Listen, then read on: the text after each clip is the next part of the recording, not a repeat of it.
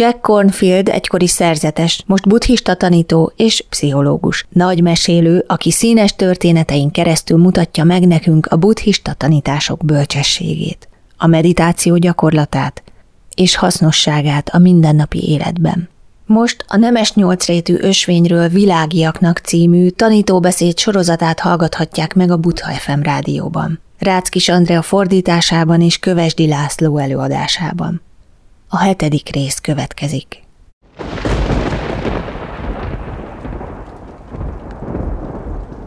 Tanítóbeszédek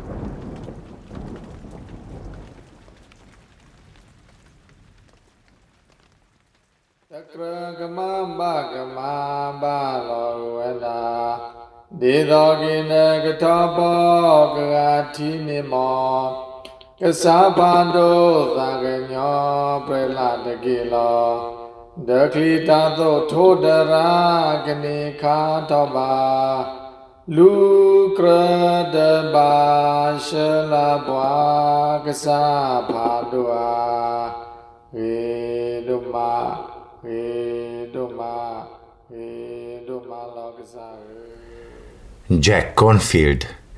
a nemes nyolcrétű ösvényről világiaknak.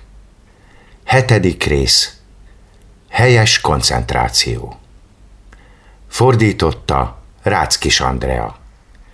Elmondja Kövesdi László. Ma a helyes koncentrációról vagy helyes elcsendesedésről fogok beszélni. A helyes koncentrációval kapcsolatban valójában a légzéssel, az éltető lélegzettel szeretnék foglalkozni. Életünk minden egyes percében folyamatosan fenn kell tartanunk a légzésünket. Ennek ellenére a legtöbbször észre sem vesszük, hogy lélegzünk.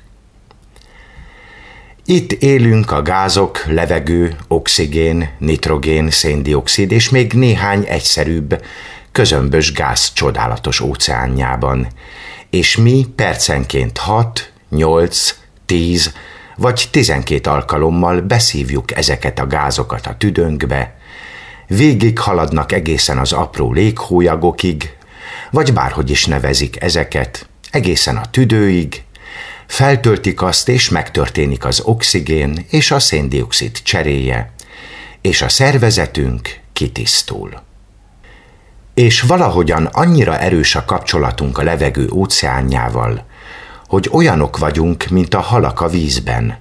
Nem vesszük észre, nem látjuk, és a legtöbbször el is felejtjük, hogy belélegezzük. Mégis elengedhetetlen és rendkívül fontos a testünk számára ahhoz, hogy élni tudjunk. Ahogyan az is, hogy valahogyan megérintsük, kapcsolatot létesítsünk vele. Egyfajta módja annak, hogy nagyon praktikus, letisztult módon szabaddá tegyük spirituális életünket. Vannak barátaim, akiknek vidéken született meg a gyermekük, orvos nélkül, és a baba gyűrötten és kéken született meg, nem lélegzett. Mesterséges lélegeztetésben részesítették ezt a pici babát, ott ültek mellette, és azt várták, hogy elkezd lélegezni, hogy életben marad-e, hogy a kisfiúk a család része lesz-e. Azt mondják, ők ezen keresztül tanulták meg, mit jelent a légzés megfigyelése. Bár ez nem a saját lélegzetükről szólt. Ez valódi figyelem volt, hogy lássák, elindul-e a légzés. A baba nagymamája, aki számos elvonuláson vett részt, tüdődaganatban hunyt el pár évvel korábban. Időben felfedezték a daganatát, és kigyógyult belőle, és az utolsó éveit gyönyörűen, csodálatra méltóan töltötte el. Amikor mégis visszatért a daganat, és ő végül meghalt, az utolsó héten, amikor a tüdeje már tele volt folyadékkal, azt mondta, mindig azt várja, hogy kiderüljön, vajon lesz-e még egy következő lélegzetvétel, vajon képes-e még egyszer levegőt venni. Nagyon hálás volt a meditációért, amit végzett. Azt mondta, máskülönben meghőrült volna, de mivel rendelkezésére állt a meditáció, volt valami a kezében, ami valóban hasznosnak bizonyult, és ő élete utolsó hetében végig ezt gyakorolta. Csodálatos módon távozott. A légzés olyan számunkra, mint egy tükör. Az idő nagy részében nem nézünk bele ebbe a tükörbe. Ez az energiánk, a szabadságunk tükre. Figyeljétek meg különböző időpontokban, hogy mennyire teljes a légzésetek. Ha tudni szeretnétek, mi történik bennetek, figyeljétek a légzéseteket. Igazán mély. Tudtok sóhajtani egy igazán nagyot? A sóhajok csodálatosak. Ismeritek a sóhajokat? Mindenki sóhajt, általában percenként egy alkalommal, ha jól tudom. Tényleg így van. Én gyakoribb sóhajokat is megfigyeltem, mert az apám szívműtéten esett át, és lélegeztetőgépre került, amikor nála jártam két hónappal ezelőtt. Levezetnek egy csövet a torkán, és ott van az a gép, ami lélegzik az ember helyett, ha ő nem tud levegőt venni. Van rajta egy fura dolog. Van rajta egy műszer, amire rá van írva, hogy sóhajbeállítás, és valahogy az adott embernek megfelelően kell beállítani. Így a gép nyolc átlagos lélegzetet fog produkálni, és ezt követi egy nagyobb lélegzetvétel. Ez azért van így, mert a normális légzési rendszernek része az is, hogy rendszeresen sóhajtson, rendszeresen vegyen mélyebb levegőt. Csodálatos volt látni ezt.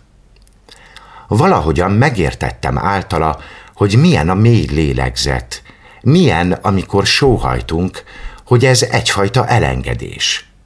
És ez csodálatos. Szóval sóhajtsatok.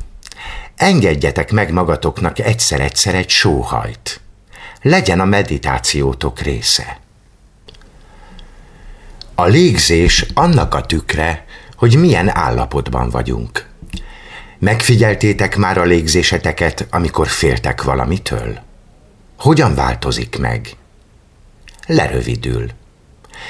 Mit tudtok még megfigyelni a légzésetekkel kapcsolatban? Felgyorsul. Néha meg is áll. Érzitek, mi történik ezáltal a testetekben? Sokaknál nem igazán mozog a rekeszizom, és csak apró lélegzetvételek indulnak a melkasból. Számos változás történik a félelem által. Figyeljétek meg! Ha többet szeretnétek megtudni a félelemről, a legjobb, ha a légzés megfigyelésével kezditek. Vagy hogyan változik meg a légzésetek, ha dühösek lesztek? Hogyan változik a légzésetek, ha indulatosak vagy nyugodtak vagytok, vagy ha dugóba kerültök. Rengeteget tanulhattok a légzés megfigyelésének tükrébe tekintve. Tanulhattok a szabadságról. Hogyan hat a szívetekre? Hogyan működik a szívetek az érzések, a nyitottság, a körülöttetek lévő emberekkel való kapcsolatotok szempontjából, amikor igazán szabadon lélegeztek. Amikor úgy érzitek, bezárul a szívetek, figyeljétek meg ítélkezés nélkül, hogy hogyan működik és milyen a légzésetek. Érzitek, hogy képesek vagytok valamilyen módon felhasználni a légzéseteket? Nem azt mondom, hogy a légzés mindig csodálatos és szabad. Az olyan lenne, mintha azt mondanám, hogy a szíveteknek mindig lágynak, gyönyörűnek és szabadnak kell lennie. Nem tudom, én nem tapasztaltam ilyesmit. Olyan ez, mint a virágok. Kinyílnak és becsukódnak.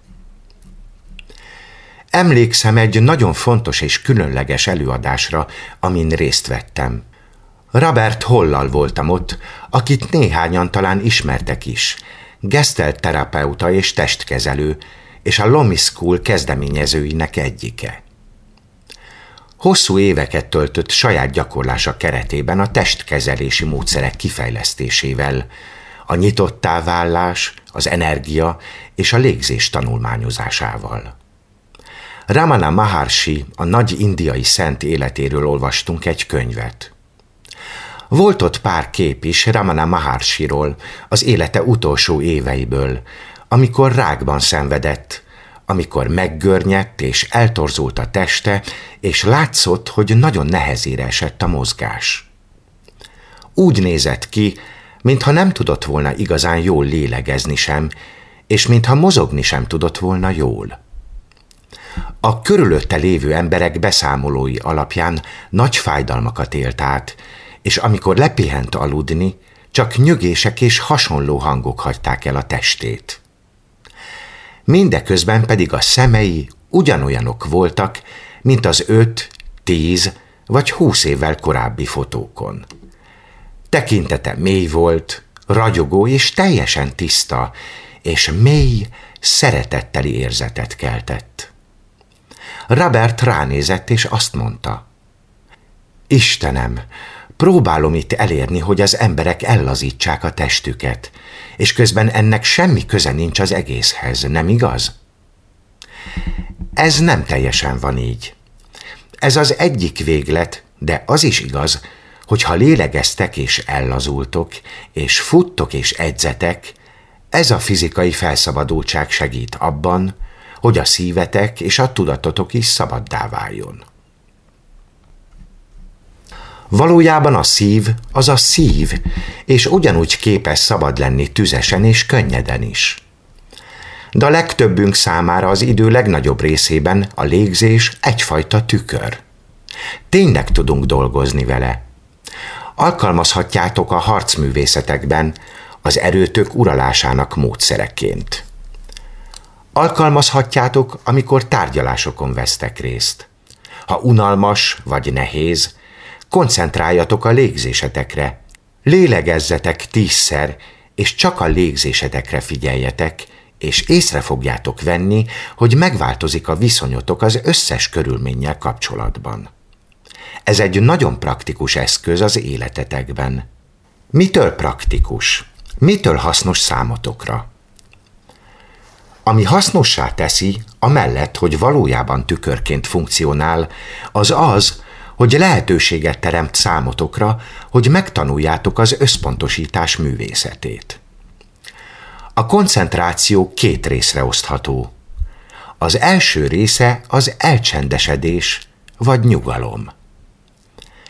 Teréz anya szavaival élve ennélkül nem igazán tudjuk meghallani Isten szavát. Így mondja.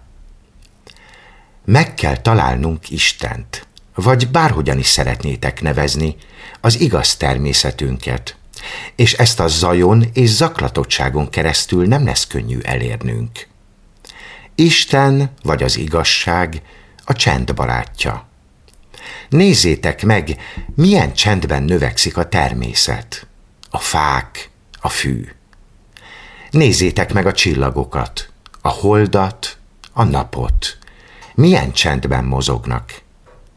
Minél többet gyarapszunk a csendben, annál többet tudunk adni az életünk során. A koncentrációnak ez az első összetevője arról szól, hogy a légzésünket arra használjuk, hogy megnyugodjunk és elcsendesedjünk, hogy a lázas kutatás helyett le tudjunk lassítani. A mi kultúránk nagyon felgyorsult. Életünk minden pillanatát betöltjük valamivel. Pontosan ismerem ezt onnan, amikor belenézek a határidőnaplomba. Tíz évig, amíg tanítottam, határidőnapló nélkül éltem. Egészen addig, amíg meg nem nősültem, és meg nem született a gyermekünk. Igazi sokként ért, hogy egy teljesen más napi vagy heti rendszerben találtam magam, és ahhoz kellett alkalmazkodnom. De nem csak erről van szó. Ott van a felgyorsult közlekedés, a felgyorsult hírek, a felgyorsult interakciók. És közben megfeledkezünk dolgokról. Tudjátok, milyen elmenni túrázni a Montalpén, vagy tenni egy sétát Pontrájezben, vagy bárhol az országban, és mennyit segít ez abban, hogy megérezzük ezt a levegőtengert, amiben élünk, vagy hogy megálljunk és azon elmélkedhessünk, ami fontos számunkra az életünkben, hogy érezzük a feszültséget a testünkben, és valamilyen módon képesek legyünk hagyni, hogy egy kicsit felengedjen, vagy hogy egyedül legyünk egy kicsit, hogy csak figyeljünk. Azt hiszem, valamilyen szinten a saját felgyorsult tempónk az, ami robbanásokhoz vezet. Nem hiszem, hogy akkor is így lenne, ha le tudnánk lassulni egy kicsit. Egyáltalán nem hiszem. Szóval ez a koncentráció egyik része. Lelassulni egy kicsit, engedni, hogy lecsillapodjanak a dolgok, és ne vagdalkozzunk olyan erősen a karjainkkal. A második lépés, amibe szeretnék egy kicsit belemenni a következő húsz percben vagy fél órában, hogy komolyabban beszéljünk arról, mit jelent, ha a légzést a tudat és a szív összpontosításának eszközeként használjuk. Ez egy kicsit technikai jellegű dolog. Sok hasonló beszédet tartottam már. Bízom benne, hogy hasznosak voltak számotokra, ha rendszeresen meditáltok. Az összpontosított tudat azt jelenti, hogy összeszedett, kiegyensúlyozott, egyhegyű, mint a gyertya lángja egy szélcsendes helyen, ahol mozdulatlan lehet, és nem lobog olyan nagyon. Minden jelentős spirituális és jóga tradíció alkalmazza a koncentrációt. Tudtátok ezt? Legyen szó haszidimákról, Jézus imáiról, mantrákról vagy a sámánokról, akik bizonyos varázsikéket és rítusokat használnak a tudatuk összpontosítására, nem is beszélve a buddhista és hindu joga bármelyik fajtájáról. Ezek mind alkalmasak a koncentráció elérésére. Tudjátok, miért van ez így? Tudjátok, miért? Van valakinek ötlete? Miért ennyire hangsúlyos, hogy összeszedettek legyünk, hogy összpontosítsuk a tudatunkat? Lélegezni, mantrázni, a gyertyalángra koncentrálni, az imádságra koncentrálni, újra és újra, miért kell kint ülni az erdőben, mint egy indiainak, és egy kis követ görgetni egy nagyobb körül, amíg a tudatotok koncentráltá nem válik, és vízióitok támadnak. Tudja valaki? Azért, hogy jelen legyünk? Részben ezért. Mert csak is az adott pillanatban érthetitek meg, mi valódi és igaz. Minden más esetben a múlttal és a jövővel foglalkoztok, és ez nem több álmodozásnál. Szóval ez egy jó indok. Mi lehet még? Ezáltal lehetőségünk van dolgozni valamivel, összeszedetté válik a tudatunk, és elkezdhetjük használni.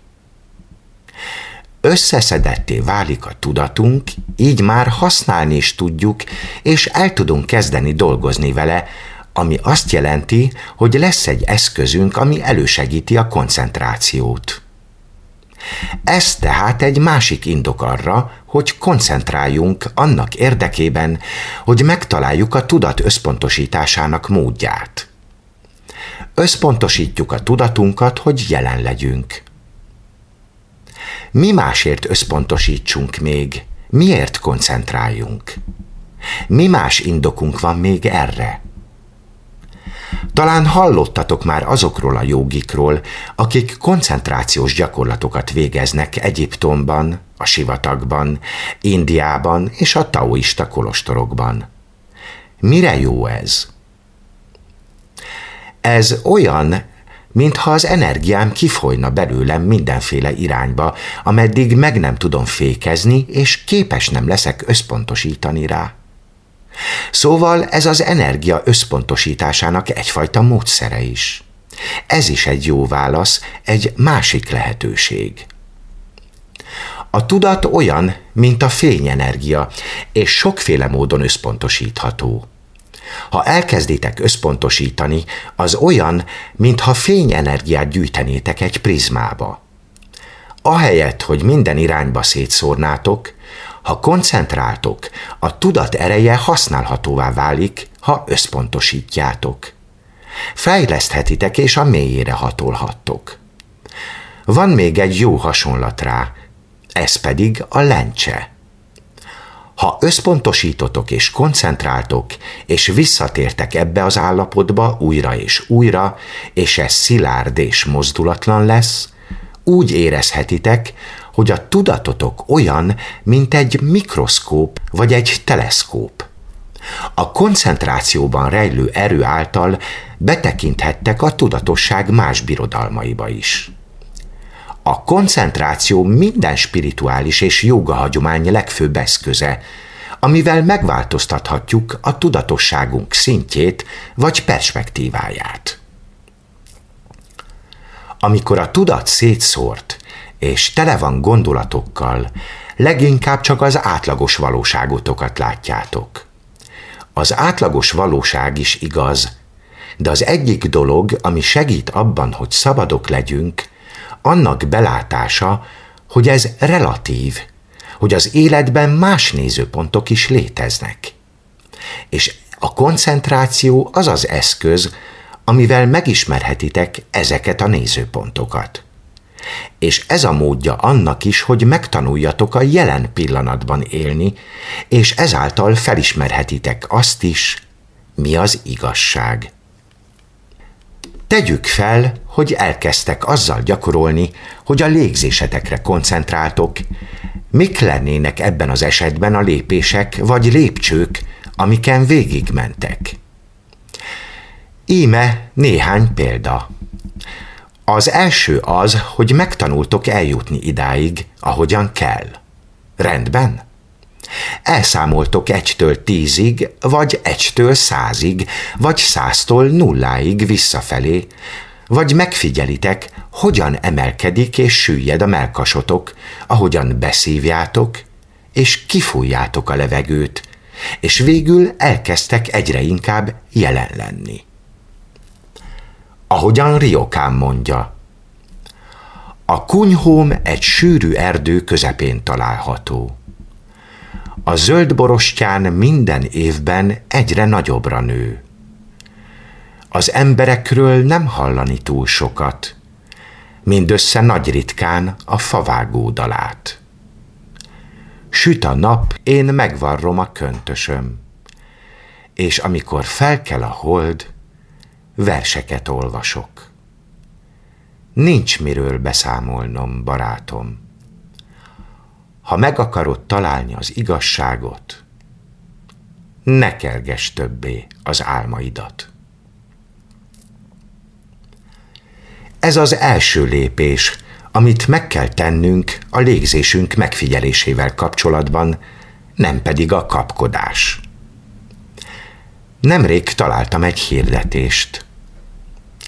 Így érd el, amit akarsz. Tudatosítsd, hogy szeretnél valamit, egy új autót, nagyobb házat, inspirálóbb munkát, tiszta garást, esélyt arra, hogy kidobd azt a kitömött borzot. Akarsz valamit, és most azonnal akarod. Az álmaid valóra váltásához azonban a pozitív gondolkodás erejénél többre van szükség. Amikor a légzésünkkel dolgozunk, amikor megfigyeljük, amikor arra törekszünk, hogy ne kapkodjunk annyira, az első lépés az, hogy számolunk, megfigyeljük a ki- és belégzést, és egyszerűen jelen vagyunk a pillanat valóságában, a ki- és belégzésben.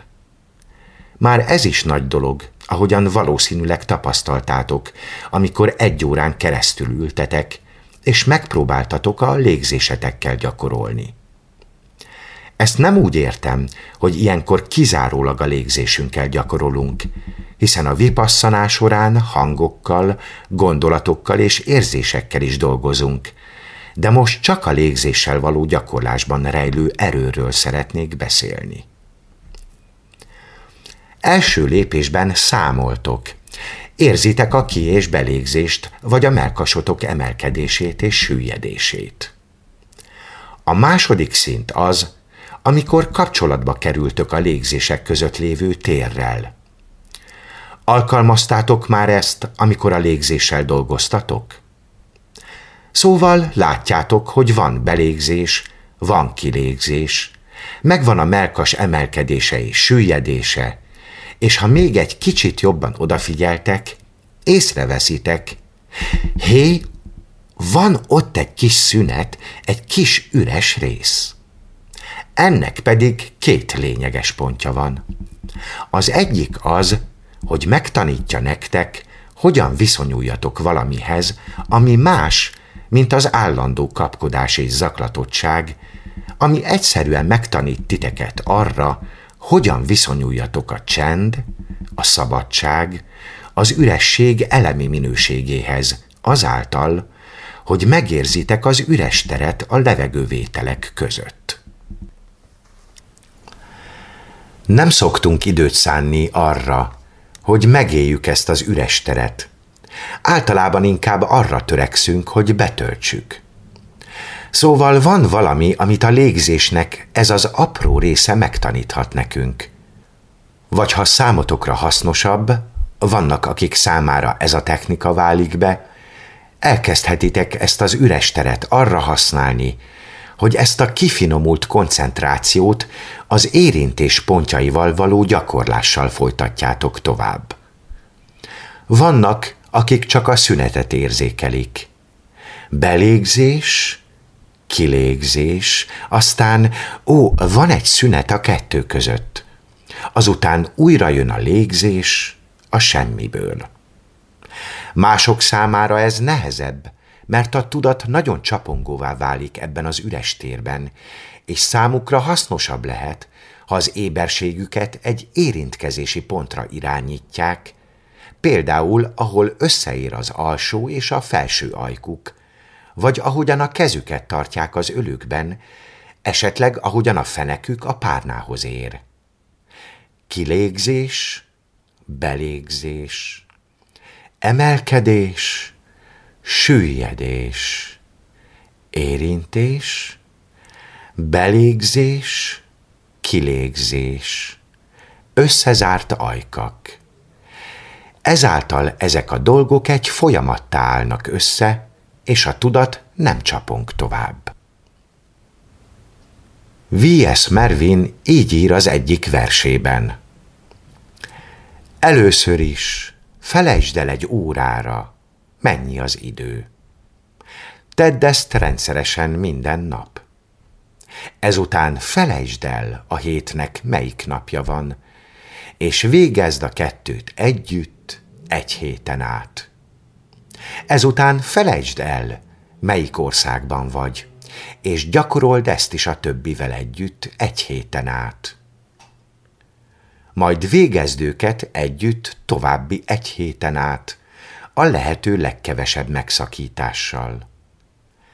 Kövesd ezeket anélkül, hogy hozzáadnál vagy elvennél belőlük bármit is. Nincs különbség. Egy hét elteltével meg is változtathatod őket. Később mindegyik segíteni fog neked abban, hogy el tudj felejteni számolni. Felejts el számolni, kezdve azzal, hogy hány éves vagy, kezdve azzal, hogyan kell visszafelé számolni, kezdve akár a számokkal, a római számokkal, kezdve a törtekkel, a régi naptárral, majd folytasd az ABC-vel, és felejts el mindent, egészen amíg minden újra folyamatos és egységes nem lesz. Ez a második lépés. Megtanulni, hogyan viszonyuljunk az üres térhez, vagy azokhoz a dolgokhoz, amelyek nem szokványosak, vagy a szétszórt tudatunkhoz.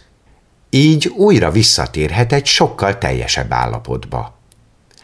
Elkezdjük tehát megfigyelni a légzésünket, és elérjük azt a pontot, amikor el tudjuk engedni a múltat és a jövőt, és egy kicsit jobban itt tudunk lenni a jelenben. Csak a ki- és belégzés van, és össze tudunk kapcsolódni a légzések közötti szünettel, és akkor a légzésünket az érzelmeink tükreként fogjuk szemlélni. Nagyon sokat tanulhattok ebből. Nagyon sokat tanulhattok abból, amikor megfigyeltek valamit. Most a tapasztalásnak csak egy nagyon apró területét vizsgáljuk meg, a légzésünket. Ezután pedig az következik, hogy ahogyan közelebbi kapcsolatba kerültök a légzések közötti szünettel és az érintkezés pontjával, eléritek azt az állapotot, amikor még több mindent tudtok elengedni. Ezt úgy nevezik az irányítás részleges elengedése. És valóban a koncentrációt az ellazulás segíti a leginkább. A koncentráció nem azt jelenti, hogy erőszakkal a légzésetekre, a fájdalmatokra, a kellemes érzetekre, vagy a gondolataitokra irányítjátok a tudatotokat. Sokkal inkább a nyitottság, a szabadság, az enyhülés, az elfogadás egyfajta érzete ez. Ez az, ami által a tudatotok képessé válik időzni, időzni a légzésen, időzni az érzéseken, időzni a hangokon.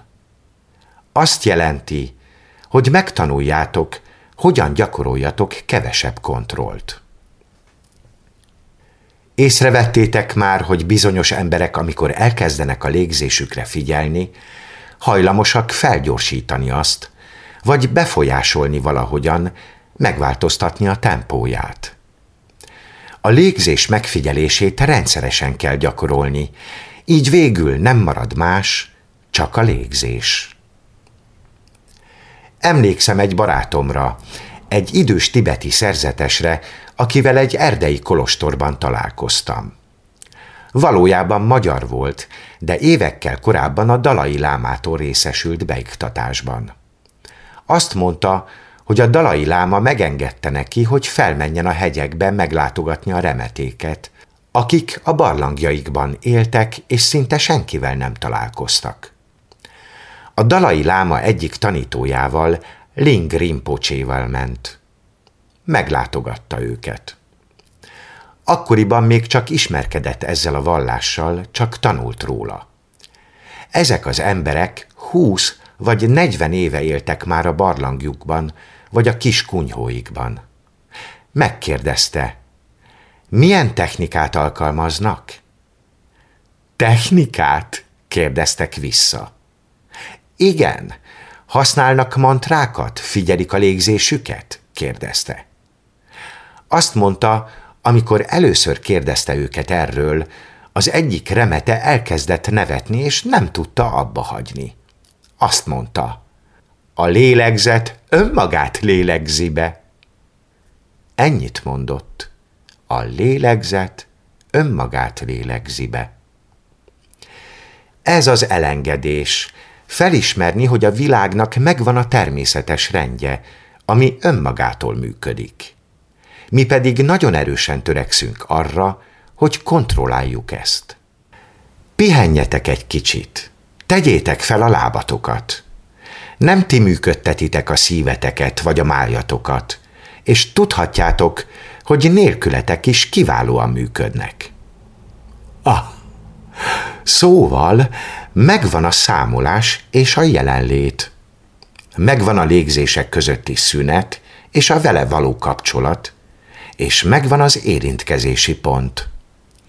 Ezután megvan az, hogy megtanulunk elengedni és ellazulni egy kicsit, és elkezdjük megtapasztalni a természetes rendet, a helyett, hogy irányítani akarnánk. A légzés ugyanúgy a belátás egyik eszköze, mint bármi más. Elkezdhettek sokkal kifinomultabban látni, elkezditek látni a belégzés kezdetét, közepét és végét, vagy a kilégzés kezdetét, közepét és végét. Ez nagyon izgalmas. A legtöbb ember soha életében nem ismeri fel a lélegzete kezdetét. Miért olyan értékes dolog ez?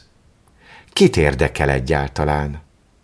Mi van akkor, ha felismeritek a lélegzetetek kezdetét? Mi ennek a célja? Van valakinek ötlete? Látjuk, hogy jön és megy, hogy a dolgok jönnek és mennek. Ha elkezdtek figyelni, ha tényleg koncentráltok, felismeritek, hogy bárhol legyetek is, van születés és halál. Hogy minden lélegzet születés és halál egyben, ahogyan minden mozdulat, minden érintés, minden hang, minden látvány is. Kialakul a kapcsolatotok valamivel, amiről talán meg kell tanulnotok valamit, a szeretet mellett. Ez pedig a születés és halál, a dolgok létrejötte és elmúlása. Így a légzés megtanítja nektek azt, amit mindenki meg szeretne tudni. Mi történik, amikor meghaltok? Nagyon sok emberrel megtörténik. Vannak, akik számára ez az utolsó dolog, amiről meg akarnak tudni bármit is. Ne beszéljünk erről, hallani sem akarok róla, de nagyon sok ember van, akit érdekel. Ha ti is kíváncsiak vagytok rá, figyeljétek a légzéseteket, a kezdetét, a közepét és a végét. Így egyre világosabban fogjátok látni. Van egy csodálatos szútra a légzés tudatosságról, amiben így beszél a buddha tanítványaihoz. Menjetek, emberek, és keressetek magatoknak egy kényelmes ülőhelyet valamelyik fa alatt. Tegyétek keresztbe a lábatokat, üljetek le és csukjátok be a szemeteket, és figyeljétek meg, fel tudjátok-e fedezni a világ természetét, a légzésetek által. Ez kincset ér. Gyakoroljátok rendszeresen, fejlesszétek tökére. Először hosszan belélegeztek, és tudjátok, most hosszan lélegzem be. Röviden lélegeztek be, és tudjátok, röviden lélegzem be. Érezzétek a lélegzetet az egész testetekben. Érezzétek, ahogyan a testetek megnyugszik a légzés által. Figyeljétek meg a légzéseteket, ahogyan keletkezik és elmúlik. Csendesítsétek el a tudatotokat a légzés által. Itt vannak ezek az instrukciók, két-három ezer évvel ezelőttről, amik azt mondják, Rendben, ha meg akarjátok érteni az életet és a halált, nagyon-nagyon egyszerű, tessék, menjetek és gyakoroljatok a légzéssel. Üljetek le egy csendes helyen, és fel fogjátok ismerni. A kifinomultság következő lépése látni a kezdetet, a közepét és a végét, melyik lélegzet hosszú, melyik rövid, mikor tartjuk vissza, mikor engedjük ki. A következő szint, amivel foglalkozni szeretnék, a négy elem. A tudat és a test. Szeretnék egy kicsit mélyebben foglalkozni ezzel. Szóval egyre finomabban látjátok. Látjátok, ó, van születés és halál. A dolgoknak van kezdetük és végük. A következő szint az, amit úgy nevezek kutyaiskola. Olyan, mintha azt mondanátok, rendben, maradsz, és a kutya felállna. Maradsz. Ő pedig felugrik, és elszalad. Maradsz. És milliószor elmondjátok, és mivel a belső kutyakölyök akarata sokkal erősebb, mint a külsőjé, végül elkezd tanulni. Mivel jár egy kutyakiképzés? Próbáltatok már tanítani egy kutyakölyköt? Voltatok már kutyaiskolában? Először is némi türelem kell hozzá, nem igaz? Rendben. Arra is hajlandónak kell lennetek, hogy egy kicsit elfogadjátok az engedetlenségét, ha azt szeretnétek, hogy végül szót fogadjon és leüljön. Ugyanez igaz a tudatra is. Amikor elkezdtek koncentrálni, falakkal és tengernyi ellenállással fogtok találkozni. Ezt szanszkrit vagy páli nyelven kilésának nevezzük, ami akadályt vagy szennyeződést jelent. Azt jelenti, lángban áll a tudat. Például, ha erősnek tartjátok magatokat, és a saját koncentrációhoz vezető módszereteket szeretnétek előnyben részesíteni, ezt is megtehetitek, kísérletezhettek vele. Azt mondjátok, egyszerűen koncentrálni fogok a légzésemre, és nem engedem, hogy elkalandozzon a tudatom. Próbáljátok ki egy órára, és meglátjátok, mit értek lángolás alatt, mivel a tudatot rendkívül nehéz lelassítani. Megvan a maga lendülete, mint a lentkeréknek. A tudatunk el fog hárítani mindent, ami arra irányul, hogy lelassuljon. Lesznek régi haragok, új vágyak, fizikai fájdalmak, hangok, ürügyek a mozgásra, és minden, ami elképzelhető, ami éppen nem a légzés átéléséről szól. Érdekes kísérlet, próbáljátok ki. Nem azért, mert ez a megfelelő módszer, hogy megtanuljátok koncentrálni. Ki fogtok merülni. Ez is egy lehetséges módszer, de nagyon-nagyon fárasztó.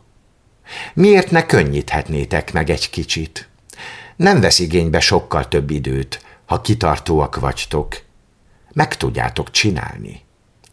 És észre fogjátok venni, még akkor is, ha óvatosan fogtok hozzá, hogy amint elkezdtek rendet teremteni, felmerül az összes létező ellenállás. Félelem, vágy, harag, zaklatottság, tervezgetés, emlékek. A tudat összeszedettsége részben azt is jelenti, hogy meg kell tisztítanunk. Nem használom gyakran ezt a kifejezést, de fontos szerepe van abban, hogy meg tudjuk tanulni, elmélyíteni a meditációnkat. A megtisztítás azt jelenti, hogy ott van a ragaszkodás, a félelem vagy harag, vagy bármi másfajta kényszer, ami folyamatosan különböző irányokba terel minket, és amikor megpróbáljuk ezeket elrendezni, vagy egyensúlyba hozni, akkor az nem arról szól, hogy megszabaduljunk tőlük, hanem hogy valahogyan megtanuljuk elfogadni őket. És szinte ugyanúgy, mint amikor tűz keletkezik és mindent feléget, nem nyúlunk bele, engedjük, hogy létrejöjjön és elenyészen.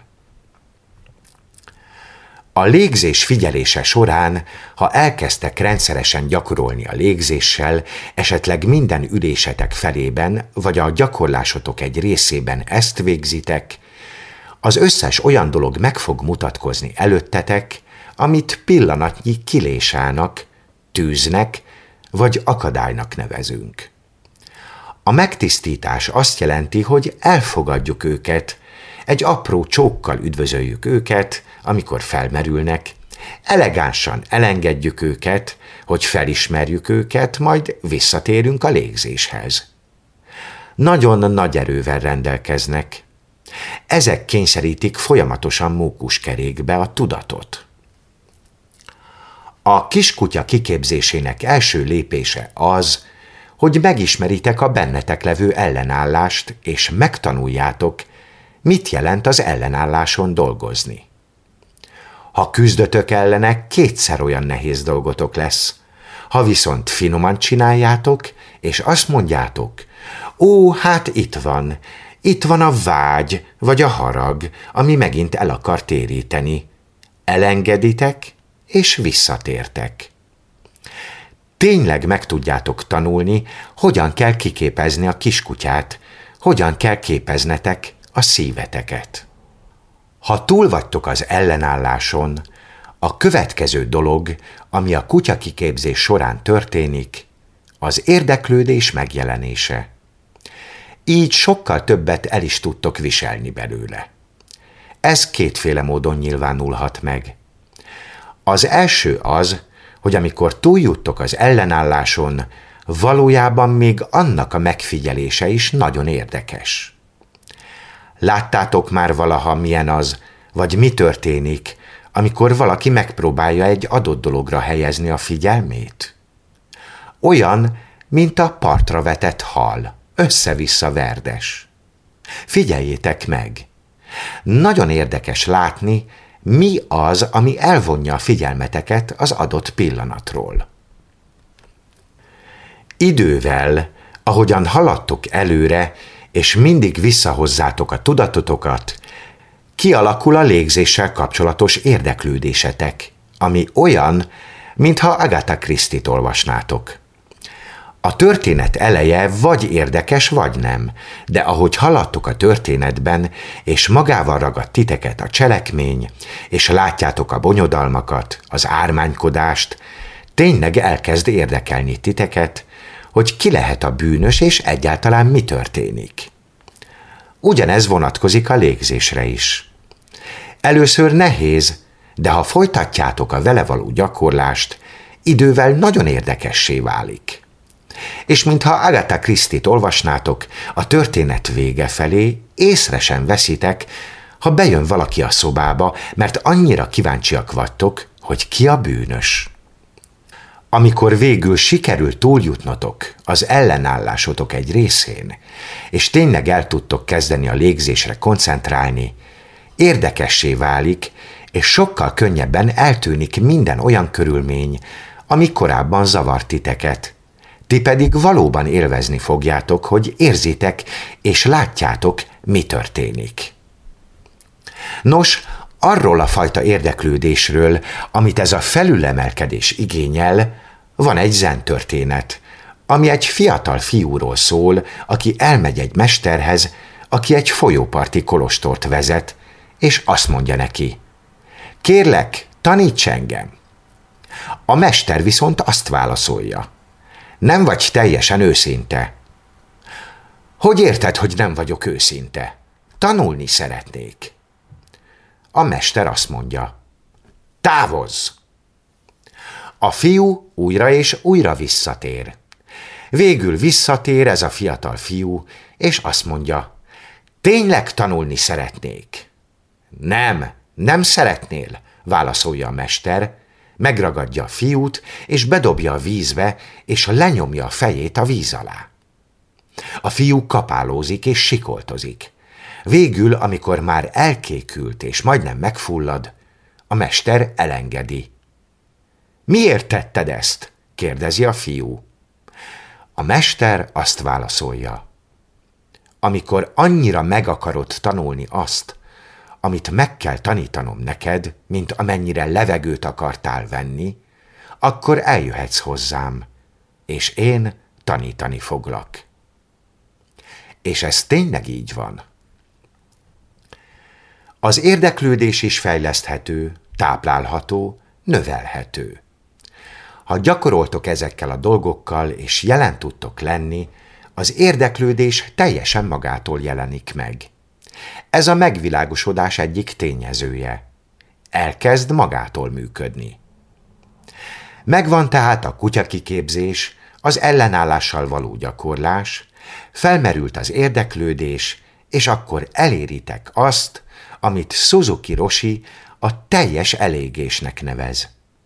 Ahogyan mondja, annak érdekében, hogy a gondolataid ne hagyjanak lenyomatokat, amikor valamit teszel, azt a teljes tudatoddal és testeddel végezd.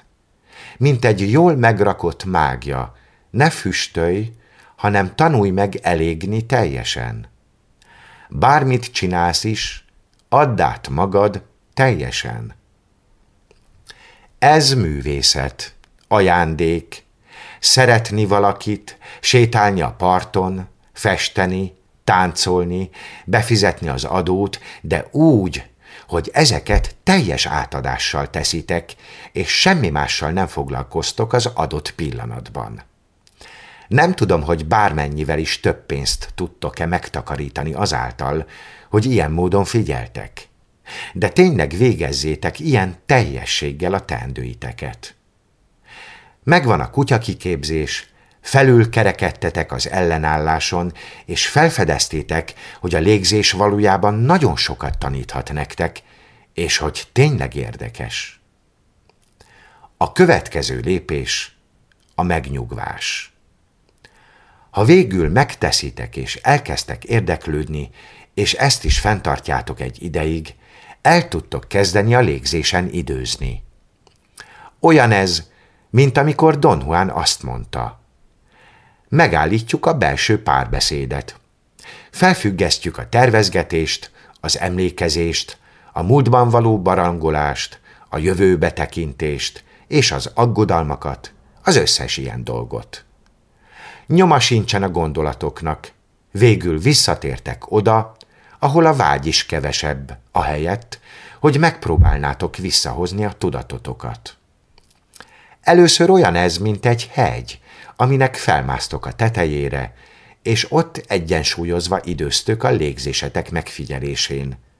Majd visszaestek, álmosak vagy nyugtalanok lesztek, azután visszaküzditek magatokat, újra a légzésre figyeltek, vagy jelen vagytok a pillanatban, azután megint visszaestek, és egy idő után olyan lesz, mintha egy völgyben járnátok. Újra, újra, és újra ez történik. Végül valóban a légzésen fogtok időzni. Olyan ez, mintha a tudat nyugalomra lelne a testben. A nyugtalanság és a vágyak hatására néha eltűnik egy időre, de azután szépen leereszkedik újra, és ti megpihenhettek a pillanatban. És ez a megnyugvás nagyon örömteli. A megnyugvásból eredően megjelennek a megvilágosodás tényezői. Megjelenik a könnyedség, az öröm és egy hatalmas megkönnyebbülés, és a test, ha egyszer összpontosítottá válik, teljesen megváltozik. Ha akarnátok, sem tudnátok összeroskadni. Megnyílnak az energiák, megnyílik a légzés, és ti csak ültök egyenesen. Órákon át tudtok egyenesen ülni, ha szabadon lélegeztek, és összeszedettek vagytok. És mindez magától történik. Nincs is szükségetek olyan sok alvásra sem. És ez nagyon hasznos, ha éppen kisbabátok van. Minden megy magától. Azután megjelenik még valami más. A fény.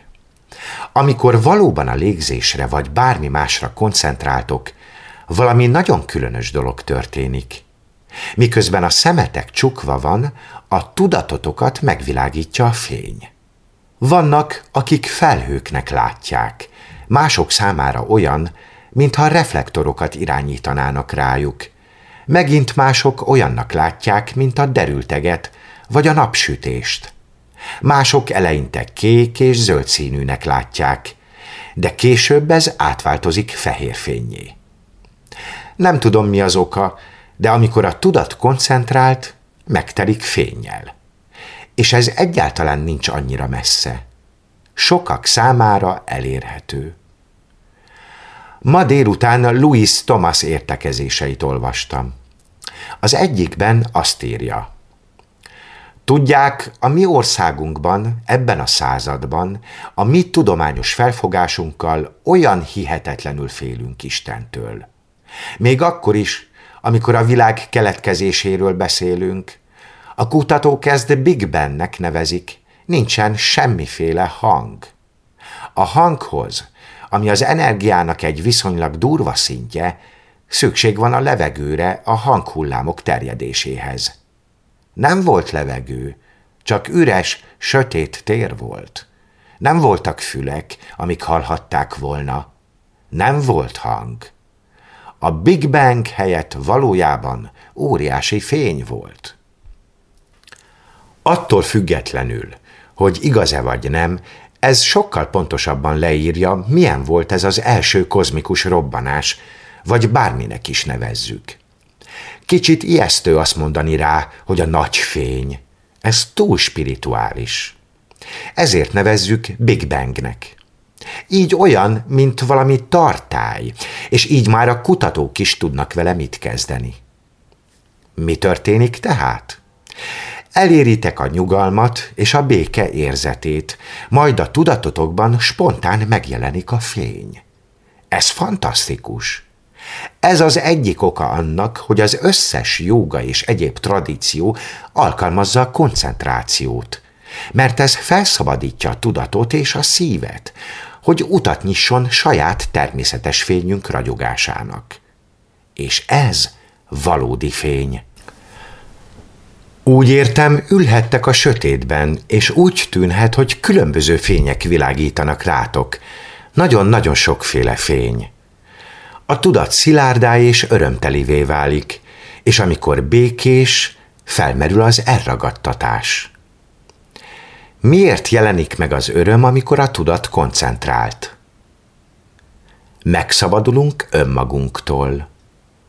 Mindig megéri megszabadulnunk önmagunktól. És még miért? Mert ez egy természetes állapot, ezért magában hordozza a nyugalmat. Ez is egy nagyon jó magyarázat. Nincs semmi más, amit akarhatnánk.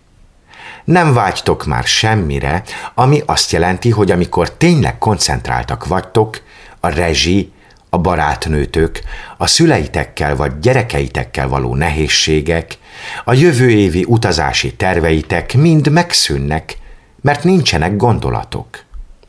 Eltűnik a múlt és a jövő, és amikor ez megtörténik, az nagyon klassz dolog. Minden nagyon csendes és boldogsággal teli lesz, mert nincs többé aggodalom és félelem. A félelem, az aggodalom és a vágy mindig olyasmire irányul, ami még nem történt meg. Ez egy kicsit ahhoz hasonlítható, mintha boncolás tárgyává tennétek, hogy mit adhat nektek a jelen pillanat. Eléritek a ragyogás az öröm szintjét. A tudat kapacitása egy másik dolog, ami megjelenik. Ha fejlesztitek a koncentrációt, elértek egy pontot, ahol megtörténik az az izgalmas dolog, hogy elhatározzátok. Azt akarom, hogy a tudatom itt legyen, hogy hallja a hangokat. Akkor helyezitek oda, amikor már elég erős a koncentrációban, és egyszerűen ott marad, ti pedig azt hallgatjátok, hogy valami különleges csatornára állítottátok-e a rádiót, és akkor, akkor is ott marad. Nincsenek gondolatok, zaklatottság, nincsenek zavaró tényezők, egyszerűen ott marad. Vagy azt mondjátok, azt akarom, hogy erre összpontosítson.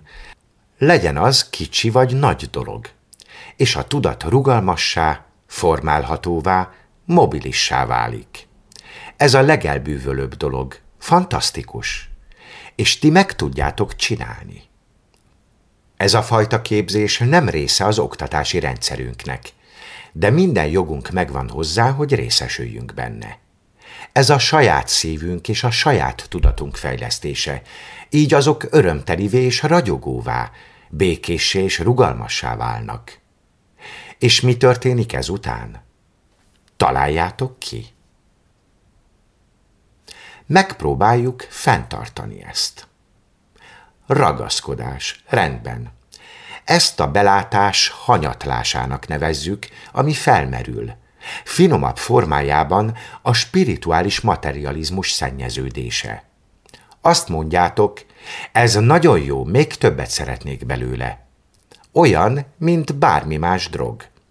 Ragaszkodni kezdtek a ragyogáshoz, a világossághoz, az örömhöz, a békéhez, vagy bármi legyen is ez, és végül azon veszitek észre magatokat, hogy megragadtatok ezen a ponton.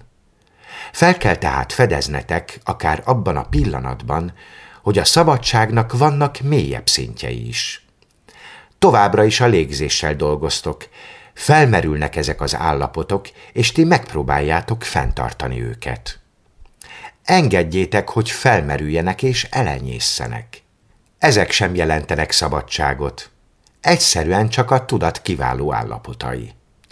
Nagyon kellemesek, ragyogóak, fényesek és békések, de átmenetiek. Volt már olyan tudatállapototok, ami tartósnak bizonyult? Múlt héten valaki bekiabálta. Nem tudás. Általában véve nem ez a helyzet. Értitek, mire gondolok? Szóval folytatjátok és eléritek azt, hogy a tudat stabilá és tisztábbá válik, és így tovább. A légzésetekre figyeltek, és ez kiválóan működik. Olyan ez, mint a legapróbb levelek, vagy a legkisebb mozdulat. Majdnem olyan, mintha a test lélegezne ahelyett, hogy a légzés lélegezne, vagy mintha a tavaszi szellő lélegezne be titeket. Ez csodálatos. A tudat pedig nagyon békés, és ti nem ragaszkodtok többé ehhez. Ezután eléritek azt, amit belépési koncentrációnak nevezünk. A belépés azt jelenti, hogy betekintést nyertek minden birodalomba, és az összes titkos spirituális szövegbe és dologba, amiről olvastatok, mert ezen a ponton nagyon kevés gondolat merül fel. A jelen pillanatban időztök. A tudat nagyon tiszta, nyugodt, rugalmas, éber és spontán tudatos, mentes minden erőlködéstől. Megjelenik egyfajta tisztánlátás. Majd a dolgok elkezdik megmutatni magukat ezen a belépési koncentráción keresztül. Ez majdnem olyan, mint amikor a tudat vagy a lencse tiszta, mint egy kristályserleg, és ti be tudtok hatolni a nagyon távoli űrbe a mikroszkóp vagy a teleszkóp segítségével. Hallottatok már az Agassiz nevű biológusról? Van a Harvardon egy nagy üvegvirágmúzeum. A századforduló egyik legnagyobb botanikusa volt. Az egyik tanítványa megkezdte botanikai tanulmányait az 1880-as években, és Agassiz azt mondta neki, azért tanulsz, hogy botanikus vagy biológus legyél. Tessék, itt van ez a hal. És fogott egy döglött halat, és letette egy üveglapra a tanítványa elé. Azt mondta, tanulmányozd, vizsgáld meg, és mondd el, mit látsz. Majd távozott. Ott hagyta a tanítványát reggel, és egy egész, borzalmasan hosszú napig vissza sem tért. A tanítvány ott maradt egy ideig. Figyelt. Egy hülye halott hallal. Értitek? Unatkozni kezdett, és ingerült lett, amiért a mentora és tanára nem jött vissza. Mit akar? Persze ez egy hal, vannak uszonyai, vannak szemei, vannak pikkelyei, hat uszonya van, ez egy hatuszonyú hal, és valami sárga a kopoltyúja felett, vagy ilyesmi. Nem volt benne semmi különösen érdekes. Olyan volt, mint a többi, amit korábban látott. Pikkelyek, száj, szemek, és igen, a farok. Egy óra elteltével úgy vélte, mindent megfigyelt, amit kellett. Az idő ment tovább, és a tanár nagyon sokáig nem jött vissza. A tanítvány egyre dühösebb és ingerültebb lett. Végül, amikor visszatért az ebéd után, nagyon csalódott volt. Azt kívánta, bár csak valami érdekesebb feladatot adott volna neki az az ostoba vérember. Majd, hogy elősse valamivel az időt, leült egy darab papírral, és elkezdte lerajzolni a halat. Mondván, rendben, lerajzolom. A rajzolás közben elkezdett felfedezni dolgokat. Észrevette például, hogyan fedik egymást a pikkelyek, majd miközben a szemeket rajzolta, feltűnt neki, hogy a halnak nem volt szemhéja. Azután meglátta az erek textúráját a pikkelyekben. Tovább figyelt és rajzolt, és egyre jobban kezdte érdekelni a dolog, és egész délután rajzolt, amíg este nem lett. Agassiz belépett, ránézett a rajzra, és azt mondta, még rá sem néztél a harra. A fickónak összetört a szíve. A tanár azt mondta, pár nap múlva visszajövök. Akkor elmondhatod, mi az, amit valójában felfedeztél a hallal kapcsolatban. További két napot töltött azzal, hogy lerajzolta a halat különböző perspektívákból. És azt mondta, ez a három nap, ez a bizonyos feladat volt az alapja az egész diplomamunkájának és botanikus karrierjének. A mi kultúránkban nem kapunk ekkora tanításokat, de most itt van nekünk a légzés. Már a belépési koncentrációnál tartunk. Ahogy ültök és elkezdtek elcsendesedni, azon a szinten vagytok, ahol a jelen pillanatban időztök, nem foglalkoztatnak más dolgok, valóban a légzésetekre figyeltek, mit láthattok? Látjátok a négy alapvető elemet, amiből a fizikai világ felépül, amit Platón úgy nevezett föld, levegő, tűz és víz, és talán az egyiptomiak vagy az indiaiak még ide sorolták a fémet is. Azt nem tudom, hogy miért. A rendszer nagyjából ugyanaz. Ezek a föld, a levegő, a tűz és a víz nem valamiféle elméletek, hanem egyfajta megfogalmazása annak, hogy hogyan érzékeljük a fizikai jelenségeket. Tegyétek a kezeteket a padlóra egy pillanatra. Mit éreztek? Mondjátok el, mit éreztek. Keménységet, puhaságot, keménység vagy puhaság. Mit érzünk még? Hűvös. Uh-huh. Hőmérséklet. Mi még? Durva. Durva. Rendben, tehát textúra. Mi a durvaság? Irányítsátok rá a figyelmeteket. Milyennek érzitek valójában a durvaságot? Magasság és mélység. Rendben, tehát van formája, de különböző részei is vannak. Figyeljetek! Nézzétek meg, nincsenek-e különböző területek, ahol egyszer keményebb, egyszer puhább, csak váltakozva kemény és puha. Mit éreztek még? Van hőmérséklet, és a vannak keményebb és puhább területek. És mi van még? Száraz. Érzitek tehát, hogy nedves vagy száraz. Rugalmas. Szóval van mozgás, szilárdság vagy annak a hiánya.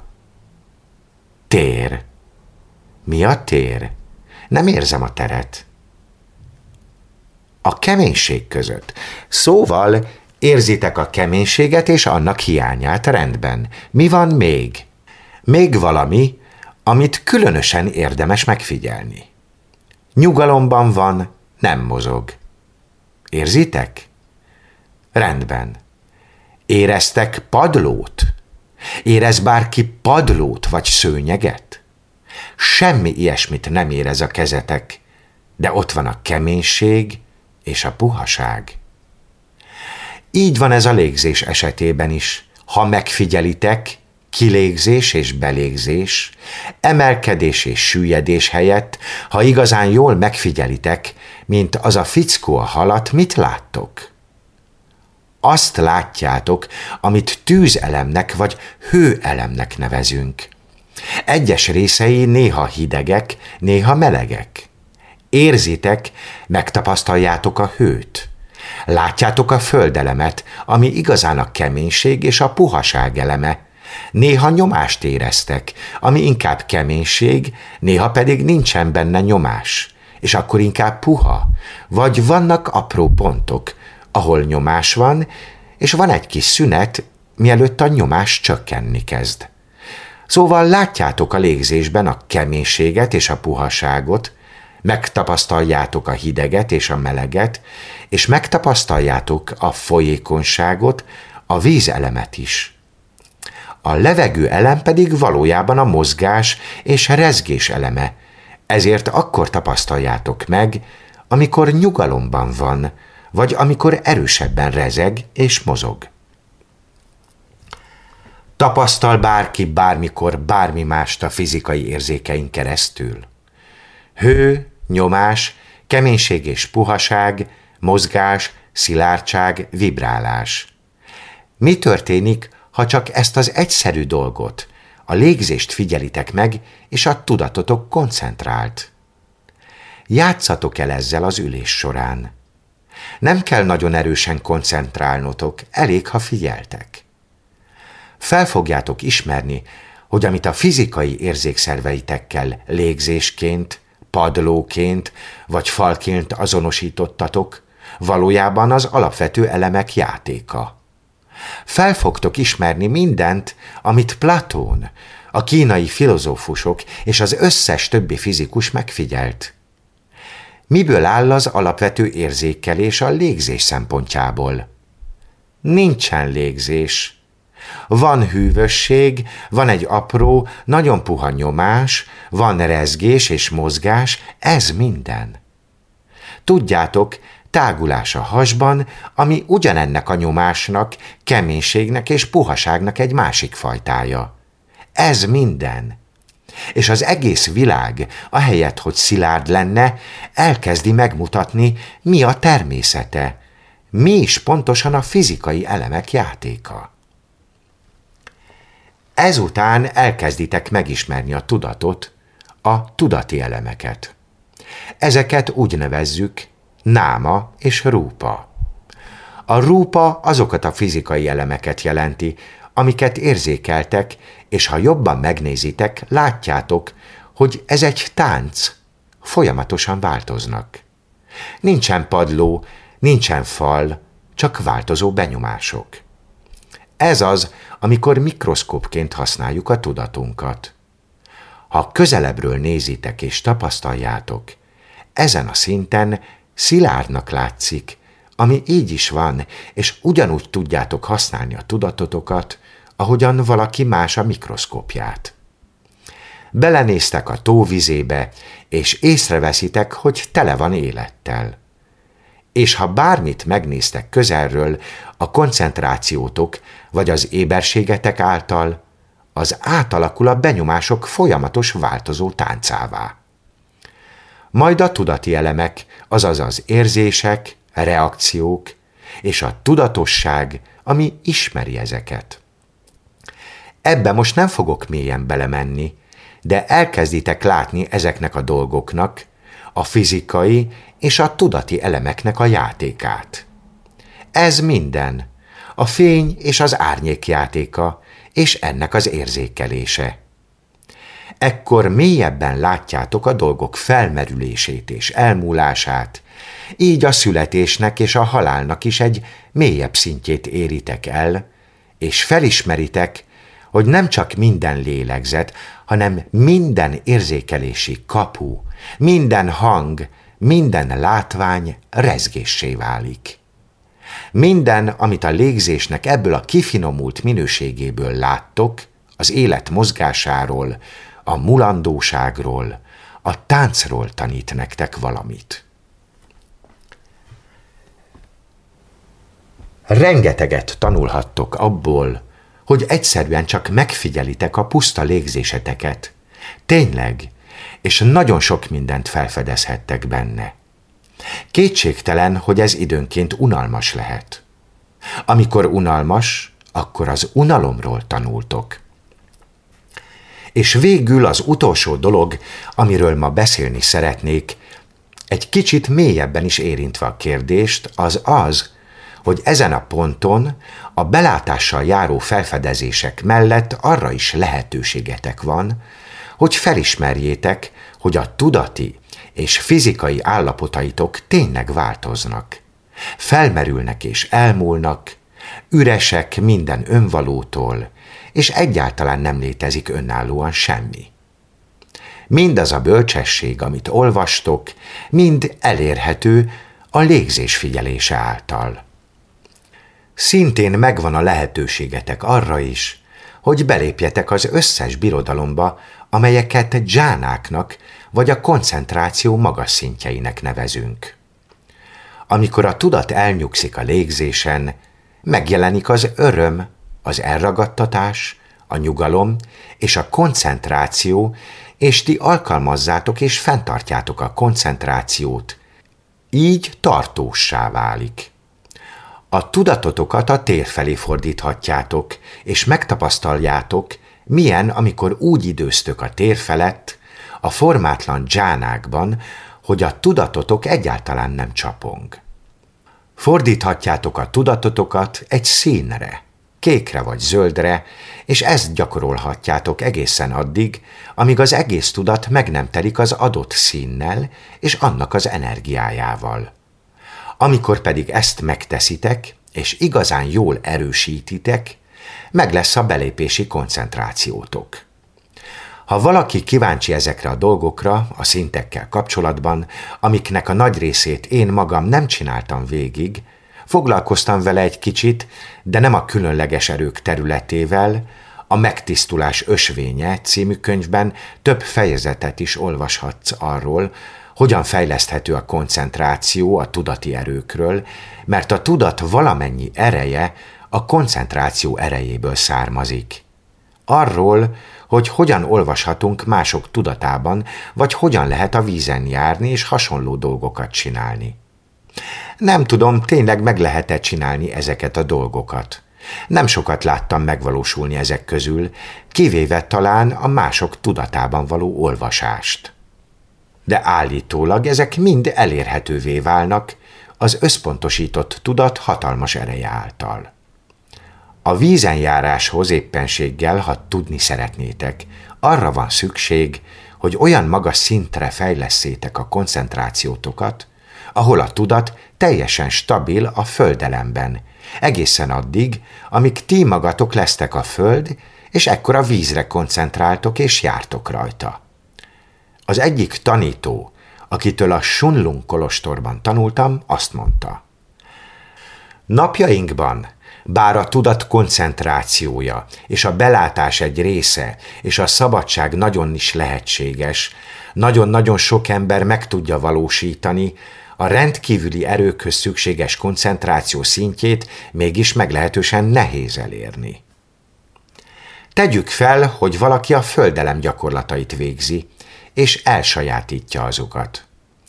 A tudati erők megszerzéséhez nem csak arra kell képesnek lennetek, hogy elérjétek a tudat stabilitásának ezt az igen magas szintjét, hanem olyan mértékben kell ezt elsajátítanotok, hogy bármelyikbe be tudjatok lépni, és ki tudjatok lépni belőle egy pillanattal később. Feltéve persze, hogy képesek vagytok rá, és én ismerek is olyan embereket Ázsiában, akiknek valamilyen szinten ez tényleg sikerült. Tegyük fel, hogy egy ilyen jógi ezután elmegy egy tóhoz, leül a közelében, és felkelti magában a földelen feletti meditáció tényezőit. Majd a tóban lévő vízre tekintve arra törekszik, hogy földé alakítsa azt, hogy át tudjon menni rajta. Manapság legfeljebb azt tapasztalhatja, hogy a víz sáros földé sűrűsödik össze, ami nem igazán tudja megtartani a lábait, amikor megpróbál rajta járni. Más országok jogiai talán jobb eredménnyel jártak, mint én, de azt hiszem a mostani idők kevésbé alkalmasak erre, mint régen. Ez a fickó igencsak felbőszült. Befejezésül Kabirtól fogok felolvasni egy verset. Lehet, hogy már hallottátok korábban. Ő Kabir egy fantasztikus indiai költő. Egy agyagedényről beszél. Arról, hogy nem számít, a saját testünkről van szó, vagy egy agyagedényről, mert mind a kettő ugyanaz. Ezt írta.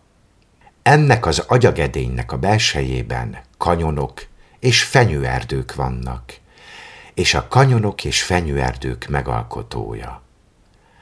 Benne van mind a hét óceán, és százmilliónyi csillag. Ott van a sav, amivel az aranyat vizsgálják, és ami felbecsüli az ékszereket, és az érintetlen húrokból szóló zene, és a víz forrása. Ha tudni akarod az igazat, elmondom neked az igazat. Barátom, figyelj! Az Isten, akit imádok, ott van bent. Hogyan láthatnátok meg a testetekben, vagy egy bögrében, bármilyen bögréről legyen is szó, mind a hét óceánt és a csillagok százmillióit?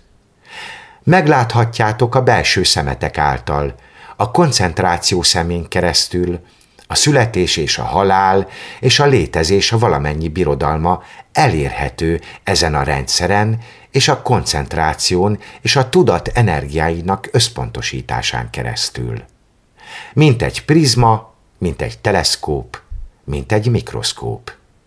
Nem javaslom, hogy végigcsináljátok az összes jóga dolgot.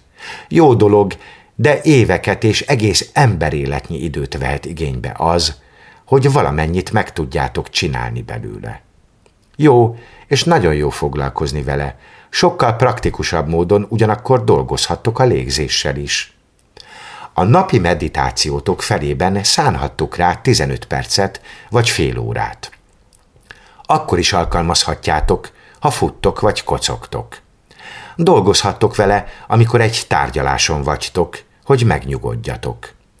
Amikor igazán lecsendesedtetek, és a napi rendetek részeként időt szántok arra, hogy meditáljatok vagy üljetek, el tudjátok kezdeni úgy megfigyelni, mintha az a bizonyos hal vagy egy virág lenne.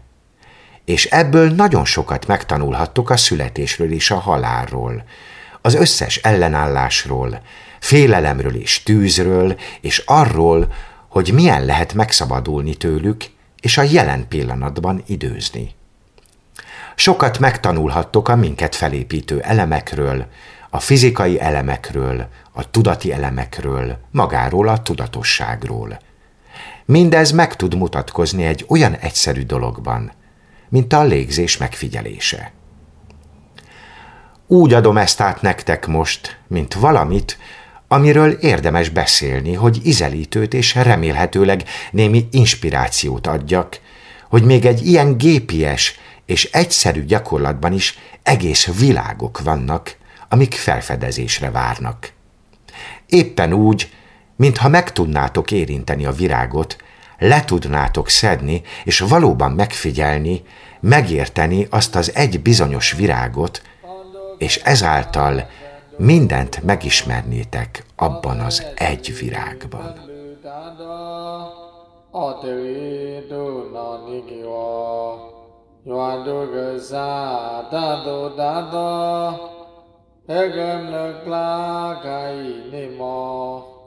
သောတုကစကတလလောဒေတိညာတို့နောနိကေဝကမလတိခာယိနေမောတရာတိရှိတကဆုလောဟုခုဘောဘောဒုခုသာညောကောရတေသာတုကောကေဝအာ la do